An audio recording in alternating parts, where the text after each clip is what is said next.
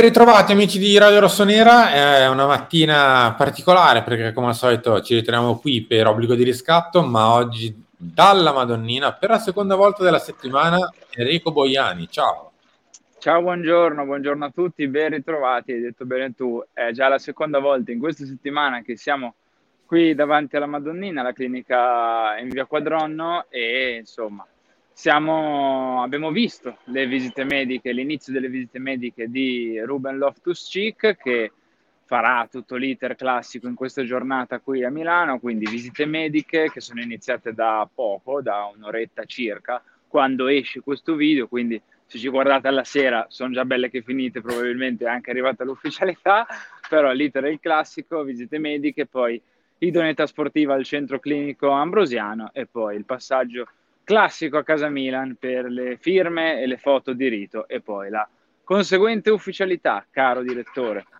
Eh già, almeno mettiamo a posto una delle tante caselle del nostro centrocampo che è un po' l'argomento di giornata, tra poco ne parliamo perché eh, ci sono importanti novità sia sul fronte Reijnders che sul fronte Musa e quindi parliamo di entrambi oggi, ma come detto andiamo con ordine.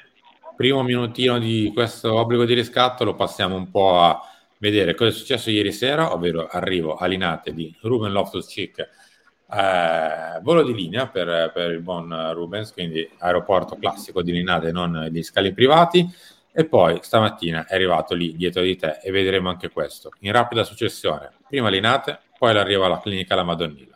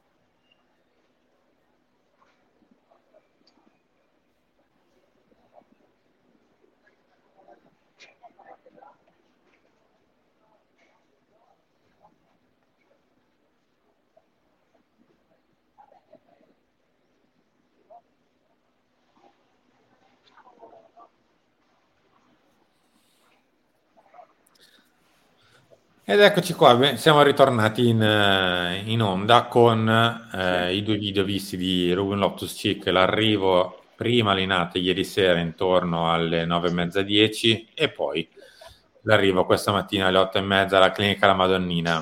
Tre Harry. Cose rapide, Simon, tre cose molto rapide. La Dimmi. Prima è che innanzitutto dovete lasciare tutti quanti like qua sotto, Bravo. Iscrivervi al canale, dirci la vostra nei commenti, siete contenti, soddisfatti o no di questo acquisto, dei nomi di cui stiamo parlando, di cui si sta parlando in questi giorni e questa è la prima cosa, quindi attivate la campanella con le notifiche e le solite cose.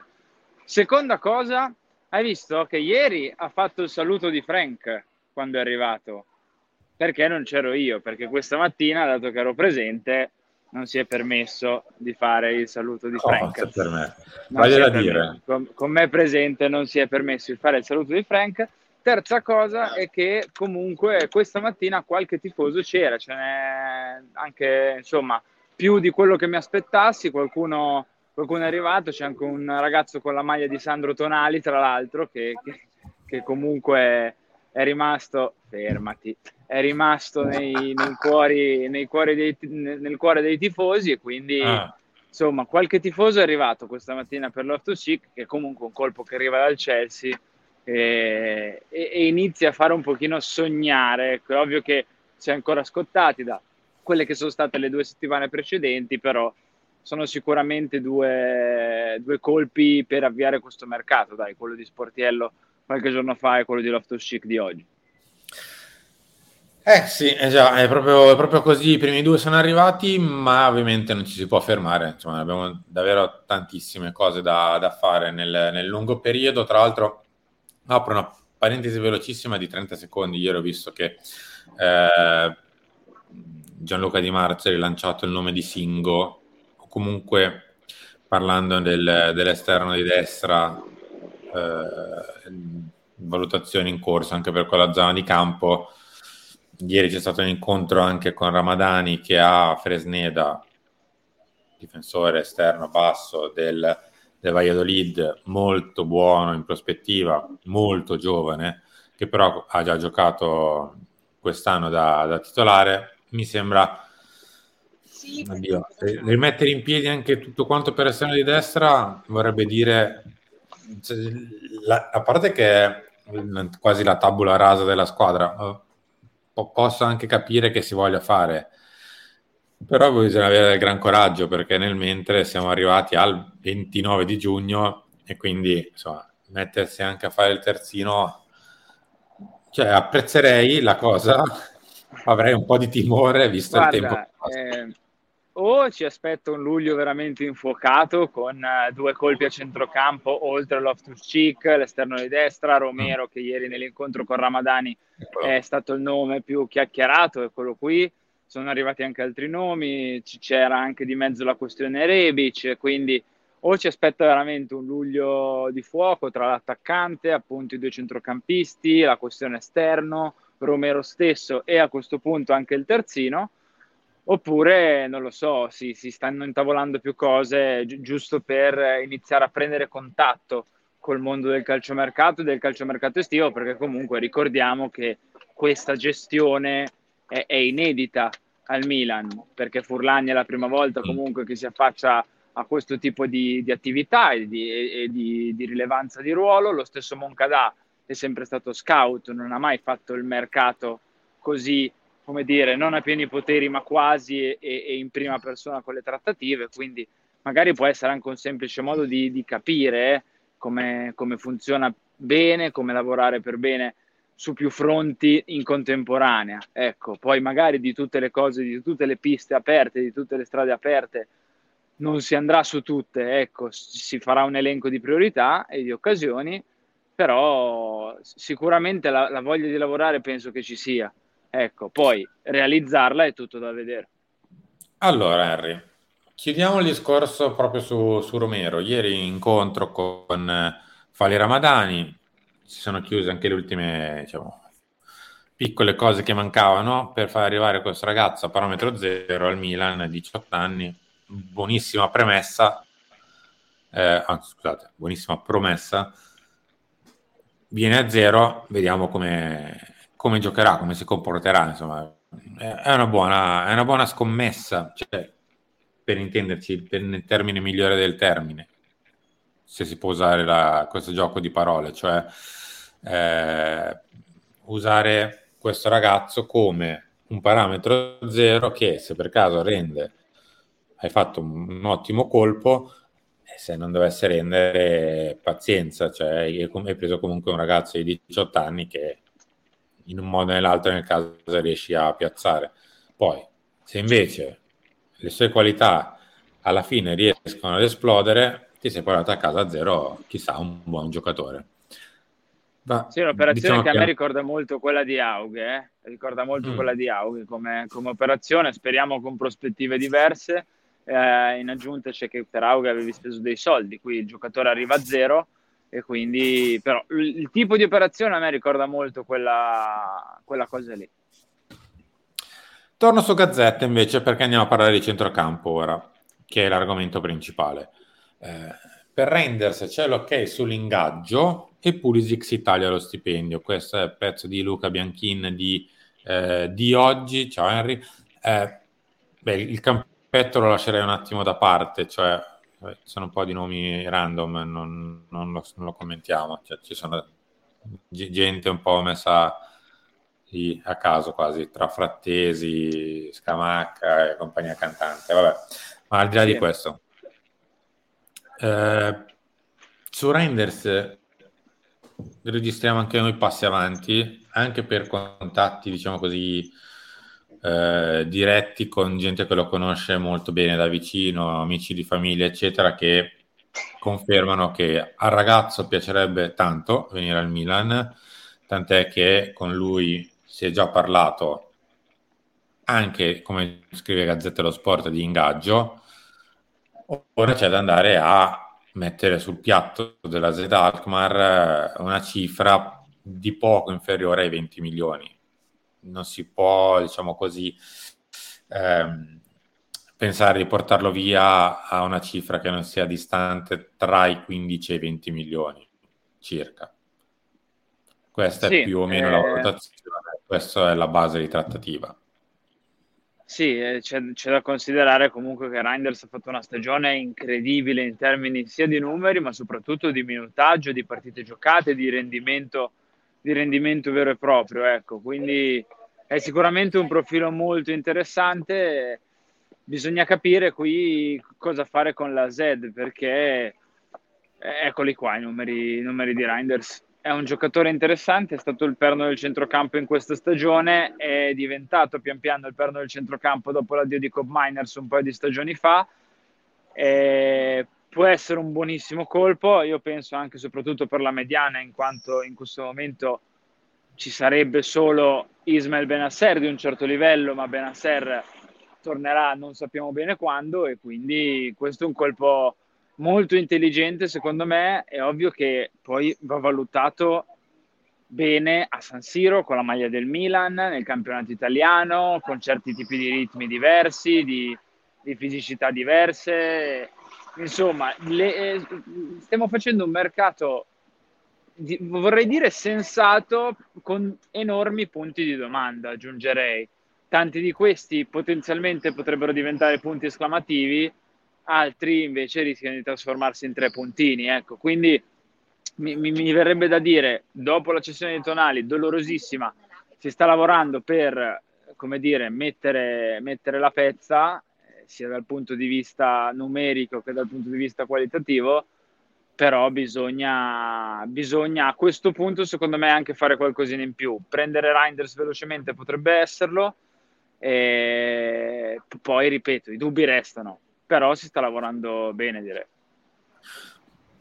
È che essendo un mercato che non andrà a prendere dei giocatori, diciamo così, dalla, eh, dal rendimento già garantito, o meglio, non saranno giocatori che hanno già tre, quattro, cinque anni, che so, a un medio-alto livello, perché uno costano troppo e da vendere anche prendere tanti è difficile da fare, ma al di là di questo sono dei giocatori un po' come è stato quasi all'inizio di, di, questo, di questo ciclo del, del Milan con i vari Bennacer, Teo, eh, in parte anche Rafael Leao, anche se comunque è stato costato, è, è costato un po'. Se vuoi salutare il ragazzo dietro con la maglia del Milan, sì, è lui il ragazzo con la maglia di Tonali, è proprio lui. Se vuol venire qua, vu- vuoi Naggia. girarti? Vedi? Vai un po' più avanti, eh. vai un po' più avanti, aspetta.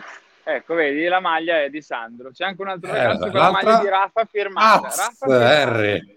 Ma è la firmata, tu hai la maglia firmata di Rafa? Certo che ce l'ho, certo che eh. ce l'ho. Vi chiamate?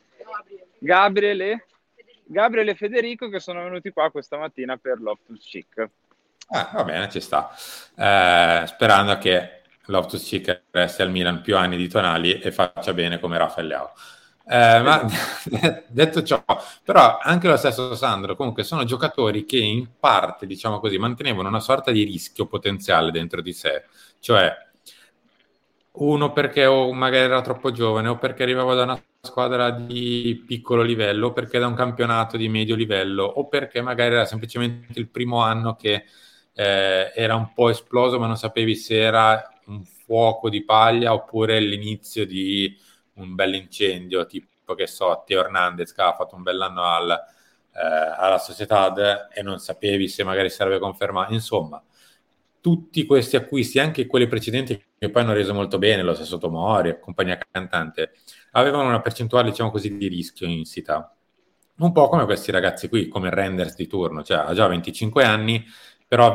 sai che ha ha fatto un'ottima stagione, magari non sai se si potrà riconfermare, o meglio, tu lo speri e lo pensi, e quindi perché lo vai a prendere, ma arriva dalla Zed, quindi che è una squadra di medio eh... livello in, in Olanda, eccetera, sì. eccetera.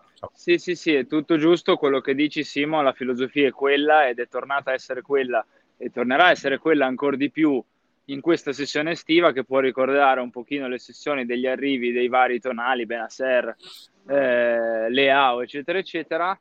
Aggiungo una cosa però che per me bisogna dire, il Milan in questi anni in teoria avrebbe dovuto, dovrebbe aver fatto dei passi in avanti. Ecco, mm. è vero che la strategia resta quella, è vero anche però che il Milan è cambiato, secondo me, e quindi ma neanche so, troppo secondo me, cioè è cambiato punto il Milan, perché nel mentre ha vinto uno scudetto ha fatto la semifinale di Champions League, quindi questa filosofia è corretta, condivisibile o meno, può essere corretta, però la, l'asticella devi comunque alzarla un pochino, perché ripeto, il Milan è cambiato nel mentre, il Milan si è evoluto, il Milan è andato avanti, il Milan è tornato a certi livelli, e poi restarci è più difficile che arrivarci, eh? Come riconfermarsi dopo uno scudetto è più difficile che vincerlo la prima volta, quindi per restare a certi livelli qualcosina in più della scommessa di turno forse devi farla, ecco. Poi se prendi solo scommesse, ti vanno tutte bene, faremo gli applausi. Eccolo qua, ah, un altro ragazzo.